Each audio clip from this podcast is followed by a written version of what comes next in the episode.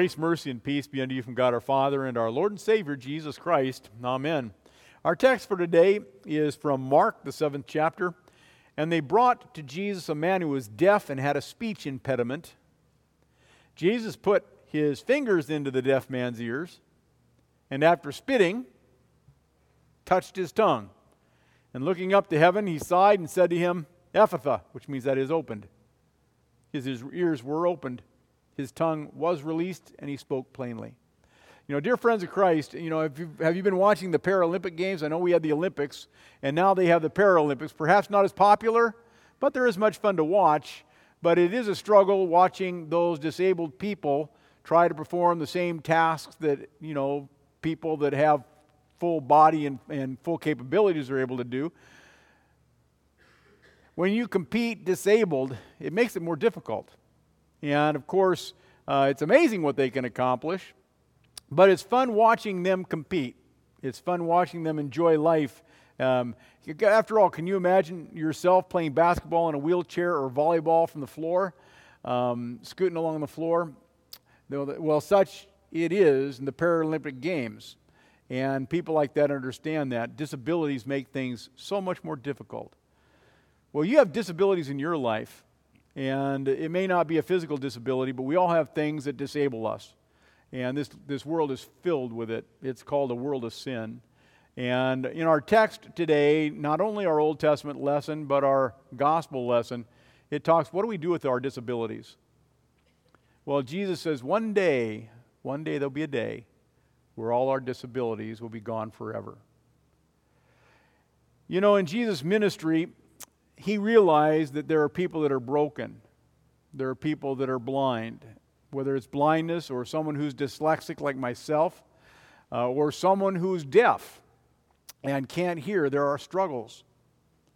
And there are folks who, disability come in many forms, folks that, for example, are autistic, folks that have dementia struggle, folks recovering from a severe stroke, can't communicate with the world around them.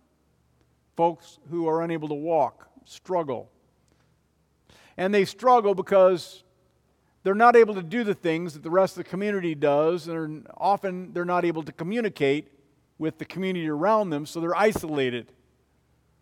They're separated from the rest.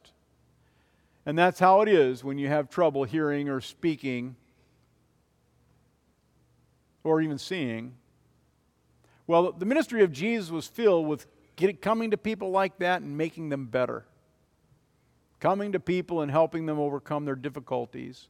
And in our text, we find this with two people, the one little girl that had the demon and, of course, the one man who was deaf. And I want to talk about the deaf man first. Did you notice in our text how he came to be in the presence of Jesus?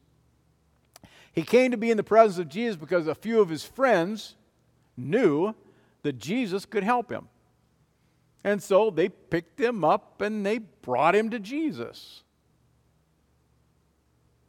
It's the mission of the church. Bringing people to Jesus. We call it, maybe the word we call it in the church is evangelism. And of course that's a word that if I were to say, okay congregation, we are going to go evangelize Spencer today, I'd have an empty church quicker than we could shake two sticks or wag a tail. Because we like talking about evangelism. But evangelism is for missionaries. Evangelism is for evangelism boards. But evangelism, though we talk about it, very few are those that we bring. And yet, what is the mission and ministry of the church? To bring people to Jesus. Just like the friends brought this deaf man to Jesus so that Jesus could heal him. Do you have a friend that you could befriend? Do you have somebody who needs such a blessing? Somebody that needs to know the blessings of Jesus? It is the mission of the church, and it's just that simple. Who can you bring to Jesus? And so our theme, bringing people to Jesus. And did you notice a deaf man in our text? He How did Jesus deal with the deaf man once his friends brought him to Jesus? Well, first of all, he took him out of the crowd. He said, let's go find a place where it's just you and me. It was a personal thing. And because Jesus never wanted to be a celebrity, he never sought to show off. It wasn't like he said, I'm going to do a magic thing here and I want everybody to applaud. No, Jesus was doing this for the deaf man alone. He was there for the one who had the disability. He was there for the one that was struggling. He was there for the one that was hurting. And so he comes and this deaf man had the Savior's undivided attention. When your ears are closed and you're deaf, your speech is garbled because you can't hear yourself talk, you never are quite sure of what's going on around you. It's a tough world. But this man knew. This man knew what mattered. At that moment, he knew he was loved by Jesus. At that moment, he knew that he was precious in Christ's sight. At that moment, he knew that he was loved. And what a joy it is. What a joy it is when you come to the realization that God loves you.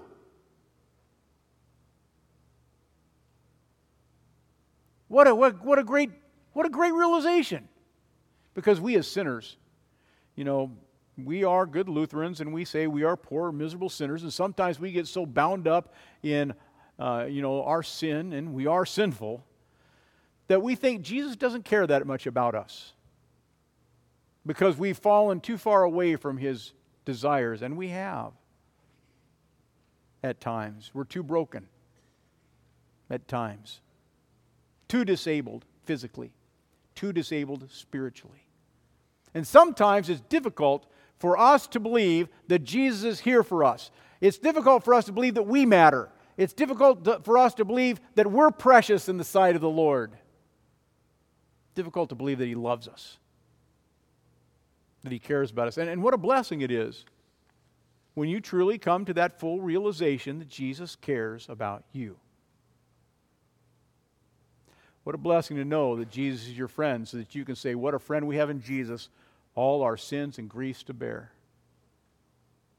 The friends took the deaf man to Jesus, so that because they wanted their deaf friend to be able to hear, and they wanted their deaf friend to be able to speak again, or to be able to speak at all. And Jesus did a strange thing. He comes up to the deaf man and he puts his fingers in his ears, and then he spits, and then he touches the deaf man's tongue. Now that's kind of gross, especially in our COVID-sensitive society where everybody is a germaphobe, right? And now all of a sudden you're spitting and you're touching. And what does that have to do about healing? Because we'd never associate spitting and touching with healing. So, but right now I want us to set aside our presumptions about saliva. I want us to focus on what's really happening here. I want you to remember the man that Jesus was dealing with. He was deaf. He couldn't hear what Jesus was saying. And so Jesus is using sign language. Jesus is communicating to the guy. Puts his fingers in his ears and says, guess what I'm going to do? Guess what I'm going to do with your tongue? And he grabs his tongue. And then this man who lives in silence, watches Jesus close his eyes and lift up his eyes to heaven and pray to his God. And it was like Jesus was saying, I know your disability, brother. I know that you have ears that don't work. I know you have a tongue that can't speak. I'm going to help you. I'm going to do something about it. I'm going to lift up my eyes from whence From whence comes our help? I'm going to open up and lift up my eyes from where my Heavenly Father lives, from where I came. Because I came from my Heavenly Father to be here to help you. To be here for you. Because I came for all those who are disabled by sin and death. This man was physically impaired. He needed Jesus. And the same could be said with those who are spiritually impaired. The spiritually impaired need Jesus. And did you know that the world is severely spiritually impaired? They're impaired because they can't see Jesus. They're impaired because they're deaf to His Word. They are spiritually disabled. They can't come to Jesus. They can't believe in Jesus unless God leads them.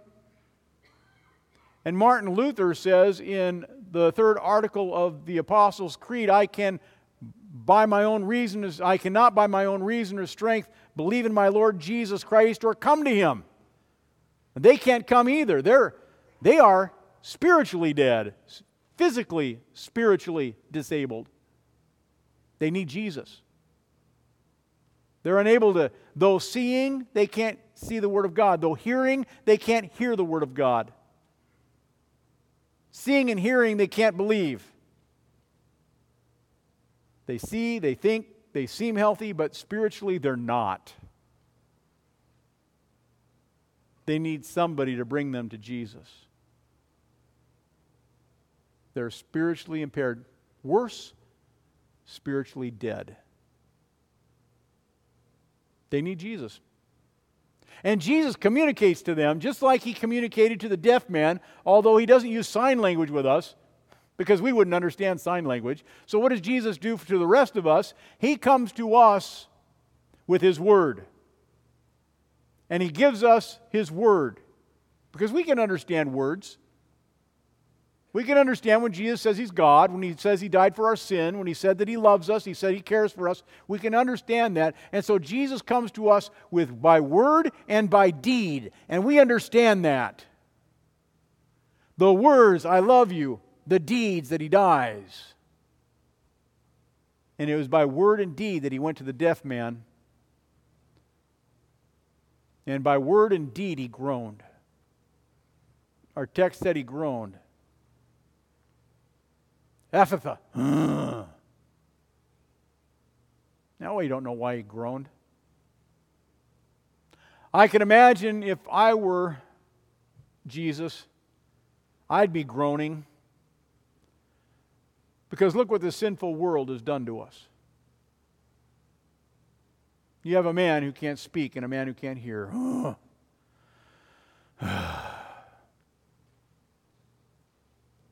People in the congregation that are struggling in various ways, Jesus sees our disabilities. He knows our weaknesses. He knows our pains. He knows our hurts. And He groans. Why does He groan? He groans because He cares. And what a blessing it is to come to realize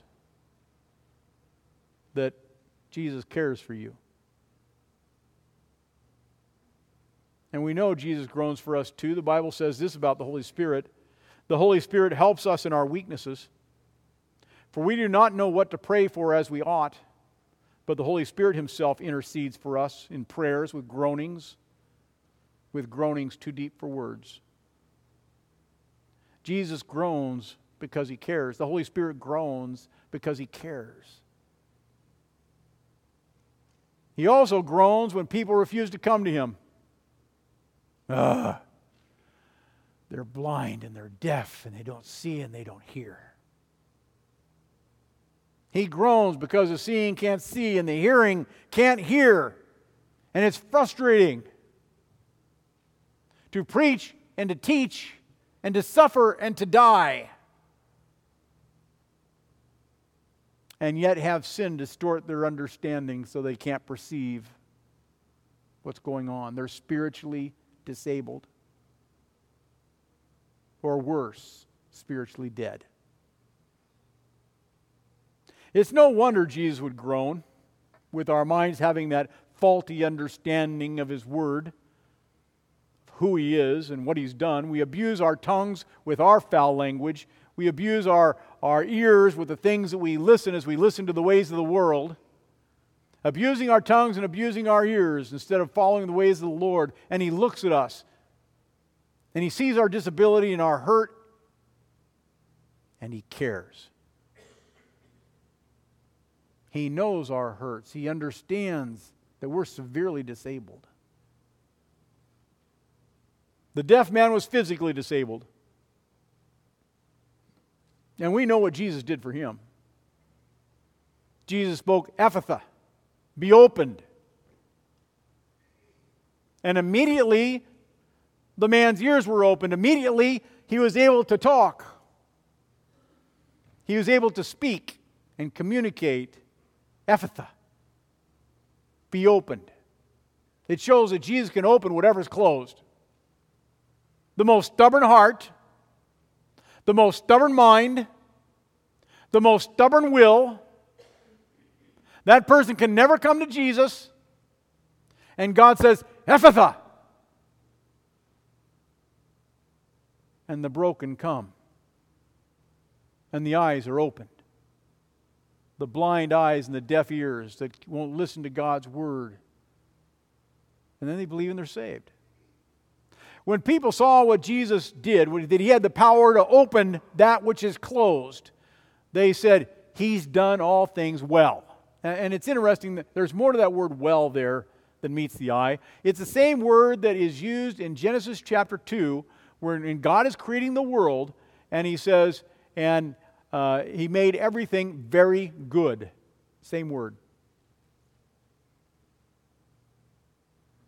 He healed the man. That's very good. He created the world. Perfect. Very good. It's the same word, the fact that unbelievers can hear again the word of God and believe. Very good. Indeed, Jesus does all things exceptionally well. He's very good. In fact, the things He does is beautiful and wonderful. With the words, "Ephphatha, be opened." Your Savior has opened your ears. With the words, "Ephphatha, be opened," He's cured your spiritual disability. He's placed on His shoulder all your sins and carried them far, far away from you. He's taken care of your sin problem. And what a joy it is to know that Jesus did this for you because He cares for you, because you're precious to Him, because He loves you. What a joy to know. What a joy to know. Do you think there might be somebody else in your life that might be benefit from knowing such a reality? Knowing Jesus? To have their hearts open too? "Ephphatha, be opened." The words echo in our time. "Ephphatha, be opened." These words echo throughout our years and throughout our days in this life until finally those words are spoken at our grave. Our Old Testament lesson talked about it. Jesus will come again. The trumpet will sound. And Jesus will say, "Ephphatha." And your bodies will rise glorified from the grave, and there will be no more physical disabilities. There will be no more spiritual disabilities. All the effects of sin will be gone, and we will live in the kingdom of our Savior forever and forever. This is His promise. For now there is brokenness, but then all disabilities healed. You can endure. Hang tough. Cling to Jesus. All your spiritual disabilities, your physical disabilities, gone forever.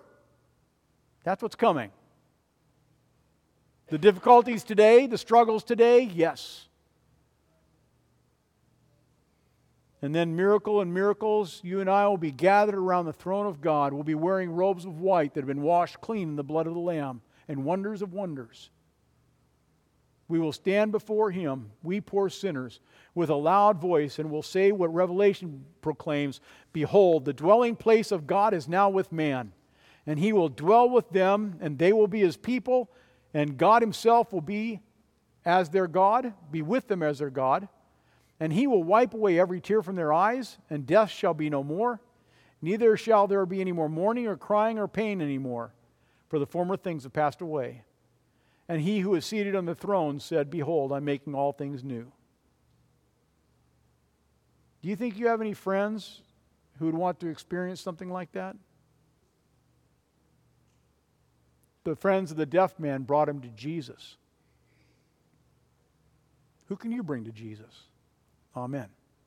Now may the peace of God that passes all understanding keep your hearts and your minds in Christ Jesus unto life everlasting.